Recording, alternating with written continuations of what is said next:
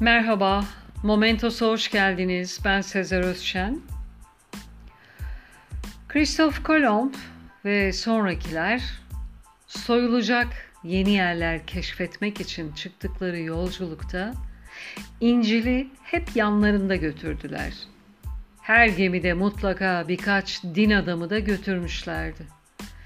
Bunları yerli halkı kandırmak için kullanacaklardı. Kolomb Hint adalarına gidiyorum diye çıktı. Hiç farkında olmadan Güney Amerika kıyılarına ulaştı. Sonraki yolculuklarında da Orta Amerika bölgelerine ulaştı.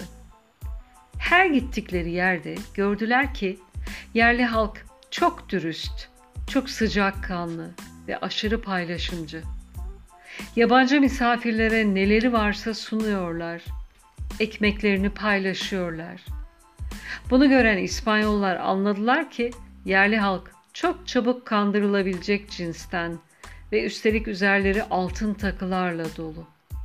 Bu altınları alabilmek, çalabilmek için yerli halka her işkenceyi, her zulmü yaptılar. Yetmedi, toplu katliam yaptılar. Binlerce insanı meydanlara toplayıp ateşe verip topluca yaktılar.'' Tüm bunlar olurken İncil ellerindeydi. Papazlar yanlarındaydı. Yerli halk her şeyini verdiği halde katliamdan kurtulamayacağını anlayınca bir kısmı çocuklarıyla birlikte zehir içerek ya da kendini asarak gönüllü ölümü seçmeye başladı. Yerli halk liderlerinden Hatuey intihar etmedi. Adamlarıyla birlikte Haiti'den kaçtı. Küba'nın doğusundaki dağlara sığındı. Gittiği bölgedeki halka altın dolu bir sepet gösterdi ve dedi ki, işte bunlar Hristiyanların tanrısıdır. Bunlar için bizim peşimize düştüler. Babalarımızı, kardeşlerimizi, komşularımızı öldürdüler. Tanrımıza dua edelim, bizi bu soygunculardan kurtarsın, dedi. Ama tanrıları onları koruyamadı ve Hatuey üç ay sonra yakalandı. Onu bir direğe bağladılar. Etrafını odunlarla çevirdiler. Tam ateşe vermeden önce istilacıların yanlarında getirdikleri rahip Hatuey'e sordu. Eğer vaftiz olmayı kabul edersen seni cennete gönderebilirim. Orada ebedi huzura kavuşursun. Hatuey rahibe sordu. Bu cennette Hristiyanlar da var mı?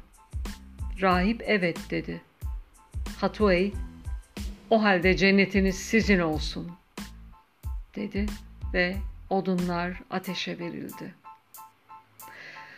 Ta o zamanlardan dini hırslarına ve kötü amaçlarına alet eden insanlar çoğalarak günümüze kadar geldiler. Değişen hiçbir şey yok maalesef. Dinlediğiniz için teşekkürler. Hoşçakalın. Momentos'ta kalın.